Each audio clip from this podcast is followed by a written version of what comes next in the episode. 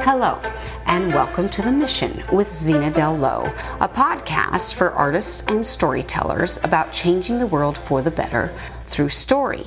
First of all, welcome to episode 15 of this podcast, which is being recorded for the very first time in Los Angeles, California, where I moved just a week ago from Montana. Two weeks ago, it was my birthday. So it's been a very uh, exciting time here in, here in my life, in the life of Lulu, my little dog, who is still sitting beside me on the couch and snoring like crazy. We are glad to be back and we're glad to be here with you. We're glad to be with you today. So, in episodes 13 and 14 of this podcast, I laid out a number of ways in which an artist might inadvertently undermine the integrity of their story. However, those episodes raised a number of issues that are important for us to consider today because it could be confusing if we don't actually identify and explain some of the words that we're talking about in this podcast. There are basically four terms that I believe need to be defined and delineated. Namely, what's the difference between having a bias and having a worldview? Or for that matter, what's the difference between having an agenda and having a theme? Now, these are very important terms to be explored and explained. Why? Well, from the beginning of this podcast, I have been arguing that every artist has a worldview. And that is true. Every single person on this planet has a worldview that they approach reality with. A worldview is a particular philosophy of life, or perhaps better, a particular way in which you see the world that you believe defines reality. In other words, a worldview is how we determine what in fact is true, what is reality. And every writer, every artist, every person has a worldview. Therefore, every piece of art has been composed from the point of view of a particular worldview. Well, that begs the question how then can we have a worldview, which we must have and cannot help but to have, and not be biased? How does that even work? Well, let's define bias for a moment. As we talked about in episode 13, a bias is when you have a prejudice in favor of or against a thing or a person or a group or an idea but it's usually in a way that is considered to be unfair. A bias is different from a worldview. The work is biased if you ignore or leave out certain types of information that might challenge your worldview.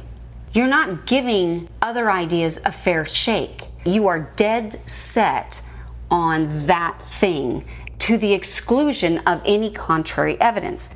There's a really great Flannery O'Connor quote that I'd like to bring up here. Now, Flannery O'Connor is a Christian writer. However, she writes for the mainstream. I mean, her stuff is incredible. And if you've never read Flannery O'Connor, I highly recommend her. And what she says is the Christian writer does not decide what is good for the world and then proceed to deliver it. Like a very doubtful Jacob, she enters into the struggle and wonders if she will come out at all. Now, what does that mean? Well, it means that when you have a worldview, you don't just decide that you're going to spoon feed people lessons and you're going to cram and force your truth down their throats. When you have a worldview, you still have to keep an open mind you have to allow your worldview to be challenged by the evidence of what your characters are doing. You are always evaluating and looking for the truth. You are open. So you don't just decide what is good for the world and then proceed to deliver it. Like a very doubtful Jacob, you enter into the struggle. You wrestle with these truths and you wonder if you will come out at all. You wonder how it's going to shake out. You are letting go of your agenda. You are letting go of what you believe to be true and you're allowing it to be challenged by the characters, by the evidence, by everything else that's in there without letting go of your convictions. You know, there's a way to do this where you're not letting go of your convictions, you're just being open minded, which is the opposite of dogmatism, which I believe writers need to be. But how do we unpack this? What does this look like on a practical basis, especially when we go down to the next step in the ladder, which is theme? Right? So, one of the things that we talked about in the former podcasts is it undermines the credibility of your work when you approach the work with an agenda. And yet, is agenda not the same as theme? The truth of the matter is that every story must have a theme, and a theme is a specific idea that's being explored. However, a theme is not an agenda. So, what is the difference? What is the difference between agenda and theme? Well, I want to describe theme as the underlying meaning of a literary work. It's a subject or an issue for which you have a specific and distinctive concern. It's an important idea that runs through your work as an artist. It's an idea. The importance of theme in narrative is unparalleled.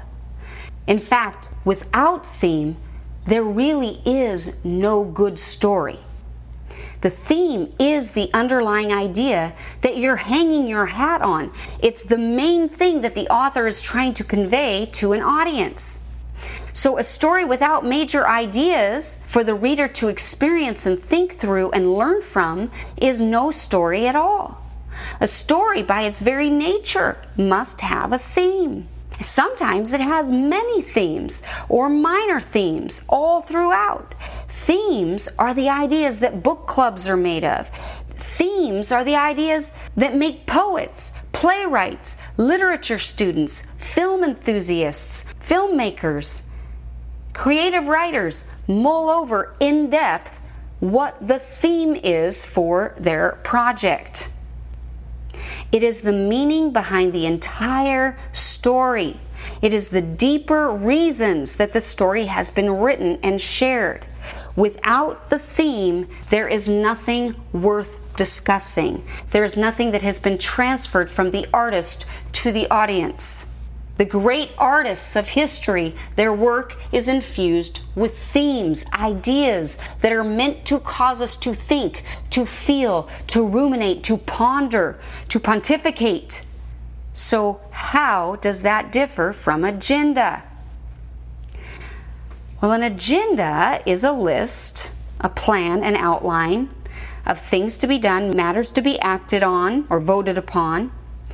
But agenda usually has a connotation of something that's being done in secret, a secret reason for doing something, a secret aim, something that's sinister or subversive or sneaky and manipulative. That doesn't, however, help us to understand what the difference is because the truth is when we're writing or creating art, we are usually trying to bury our theme a little bit. We're trying to not make it on the nose, as we say in the business, where it's so obvious as the nose on your face. We want to make our audience work for it a bit. So, again, I ask, how do you understand the difference? Well, here's how I look at it I look at one as a discussion and the other as a lecture, just like in real life. Think about real life.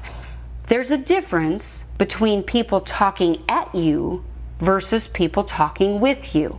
If I'm in a political discussion with somebody at a some sort of dinner party or what have you, I can tell those people that are genuinely interested in an alternative point of view and they would even maybe be willing to modify their position even though they have a strong point of view. They actually have reasoned through it, they've come to a conclusion, and yet they're still willing to have a discussion and to hear what the counter arguments might be for their position. They're open minded, they're willing to give something a fair shake, they're willing to be honest about their position and about the data that they're encountering about their position.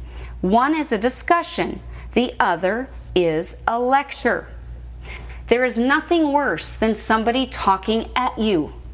Somebody who is not interested in discussing an idea with you, they're just preaching to you, they are stuffing it down your throat. To me, that is the difference. I had a student recently who, as we talked about her story, she wasn't sure yet how it would end. That's good because she wasn't sure, first of all, what the characters would do, but second of all, what she wanted to say. She wasn't sure what she was trying to say through her story. Now, when I say what she wanted to say, that is theme because a story needs to say something and she wasn't sure yet what she wanted to say. So she needed to figure out what the characters would do and she figured she would find her theme as the story evolved and she's right. Conversely, the approach would be that she has something to say, and now the characters are trapped by that agenda. My student knew that she would say something on the particular topic being discussed, but she just wasn't exactly sure what that would be yet. She was going to discover it through the course of the telling. In fact, there's a quote by J.K. Rowling where she says, Sometimes I know what I believe because of what I write. Now, to some people, that doesn't make any sense. But to me, that makes a great deal of sense because that's a person who didn't enter into the story with a bias and try to force the story to fit a preconceived idea. She discovered it. She let the characters tell her what the story was really about. And to me, that's the big difference discovering it versus forcing it. If we're forcing it, we're probably in an agenda. If we're discovering it, we're probably writing a theme. So, again, the overarching goal today was to clarify some of the issues raised in episodes 13 and 14. Issue 1 What's the difference between bias and worldview? Bias is prejudice in favor of one thing over and against another, usually in a way considered to be unfair whereas worldview is your particular conception of the world, the way you view reality. The work is biased if you ignore or leave out certain types of information that might challenge your worldview. Lulu, you're driving me bonkers, baby. Number two, what is the difference between agenda and theme? Theme is the underlying idea that an artist is trying to convey to their audience. So, a story, by its very nature, must have a theme. An agenda, on the other hand, is when you have a secret aim or reason for doing something. It is something that you are forcing on your audience. It is a lecture, a talking to people, rather than a discussion or a discovery. We need to discuss and discover, not lecture and cram. I hope that this podcast has been helpful in clarifying what I believe to be some pretty complicated and complex issues. If you have other questions that this episode raised, please do let me know. You can actually go to my website, www.missionranchfilms.com, and on the side of each page, you will see something that says podcast voicemail.